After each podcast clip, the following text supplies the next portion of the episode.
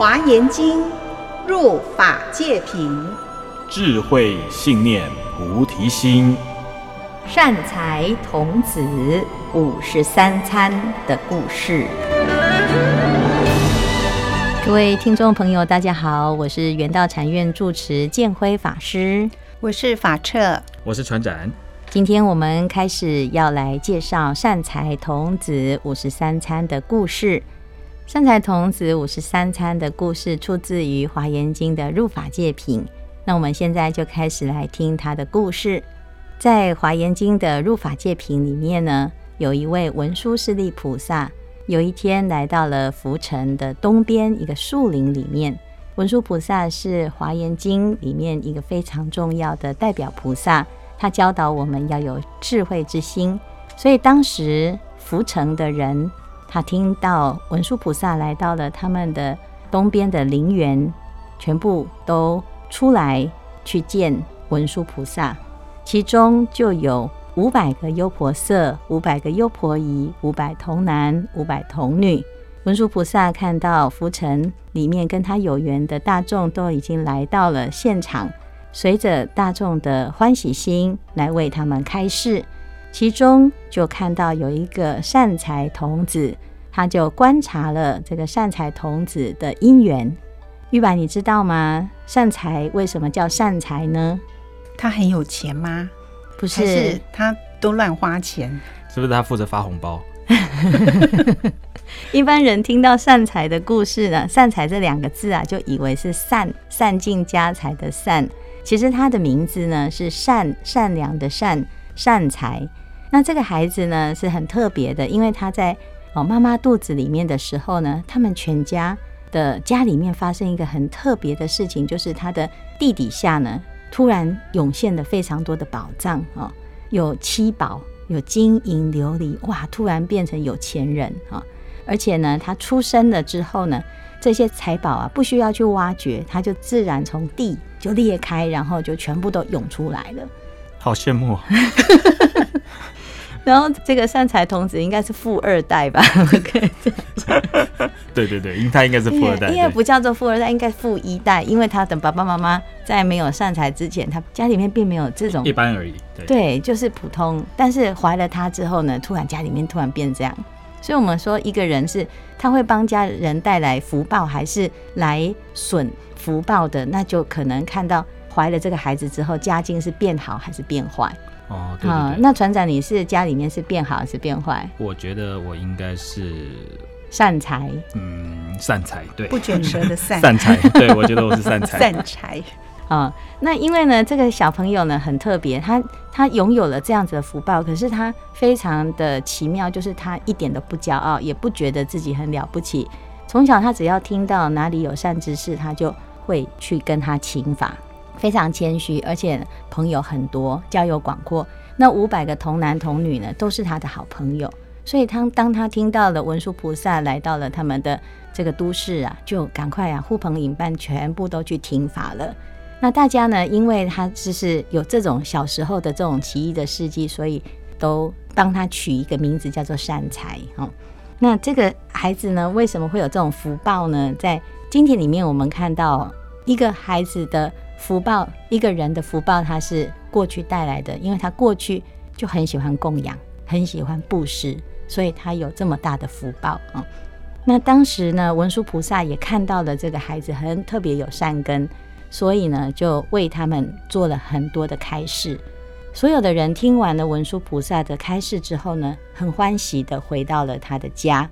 只有善财，他竟然听完了之后就不回家了，他就留下来。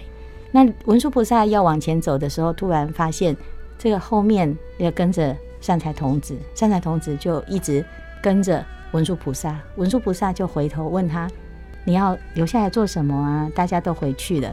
善财童子说：“我不回家了，我想要跟着文殊菩萨来学习，请文殊菩萨教我如何能够像您这样子成为一个有智慧的人。”那这个就是《华严经》为什么会有。五十三餐的由来，文殊菩萨由于善财童子的祈请之后，就教他一个非常非常重要的法门。这个法门就是五十三餐的法门。所以文殊菩萨就跟善财童子讲：“善男子，亲近供养诸善之事，是具一切智的最初因缘。所以我们要成为一切智的有智慧的人，最重要的工作学习就是亲近善知识。那亲近善知识要从哪里找起呢？文殊菩萨就帮他介绍了一个又一个的善知识。因此，在参访了这么多的善知识之后呢，就发生了很多。不可思议的故事，也学了非常多的不同的法门。师父，我觉得这个也挺有趣的，因为这个文殊菩萨他他是跟善财童子说有五十三个菩萨，但是我们一般状况之中不一定是可以遇到真的善知识，就以为他是善知识。嗯其实文殊菩萨他不是介绍他五十三个，他不是告诉他说，呃，有一个地图哦，有五，总共有五十三个人，你要去找这五十三个人，不是？嗯，他其实只有介绍他一个，是，就是你去找那个德云比丘。嗯，那找了德云比丘之后呢，这个整个故事很有趣，就是这个善知识呢，他不觉得他自己是唯一的善知识，所以当善财童子哎学了这个善知识的法门之后呢。这个善知识通常大家都会讲，其实我的法门我所学就是很有限的。你如果还要学的更多的话呢，我再介绍你我的好朋友。所以他其实这整个五十三餐是透过一个又一个的介绍，那串联起来的。所以一开始文殊菩萨并没有设计叫他去参访五十三个，了解，是我们后人去把他所经历过的这一些善知识呢，全部累计起来，总共有五十三个。是这样，了解。师傅，那像善财童子这样子，就是一个善知识接着一个善知识的拜访，那他必须要有异于常人的一种意志力量喽，否则的话，一般人会觉得说，哎，我问个一个或两个就够了嘛，我为什么要去拜访这么多不同的善知识呢？嗯，这个是很好的问题，因为文殊菩萨呢，在善财童子要启程之前呢，就提醒他，这一路呢，你只要秉持四个原则。你就可以真正的学到你要学的法门。这四个原则就是求善知识的态度。第一，求善知识勿生疲懈，你不能有疲劳的心啊，觉得自己好累啦哦。我现在这一路舟车往返呐，哈，那这个体力不支哈。那因为你要求的是智慧的法门，你要超越你自己的这个嗯原来的这种疲劳的心哈。然后第二个，见善知识勿生厌足。就是你不能觉得自己已经很了不起了，不再学习了。所以所有的因缘都可以启发我们的智慧。那么我们在学法的时候呢，那个态度是要能够很谦虚的哈。第三个，于善知识所有教诲皆应随顺。我们有时候不太能够理解善知识他教我们的法门，可能我们不一定相应，或者是听得懂，或者是喜欢，但是。会遇到善知识，他教导我们这个方法，一定有他的原因。好，所以呢，我们先听，先接受，然后依教奉行，你就会有收获。再来第四个，最重要的是，于善知识的善巧方便，勿见过失。有时候我们可能看到一个人，他对我们的方法是比较严格的，我们就会去挑人家的毛病。哈，那当我们对于你的学习的对象产生批判的心，有时候不太容易学到他要教你的方法。所以呢，我们要去挑一个人的缺点是非常容易的，但是我们要学习的是他的优点。是的，这个很困难。对，很困难。所以呢，这这四个态度呢，会让我们遇到任何人，你都会知道他的身上是有学习可取之处。那这样子我们会完成我们的学习。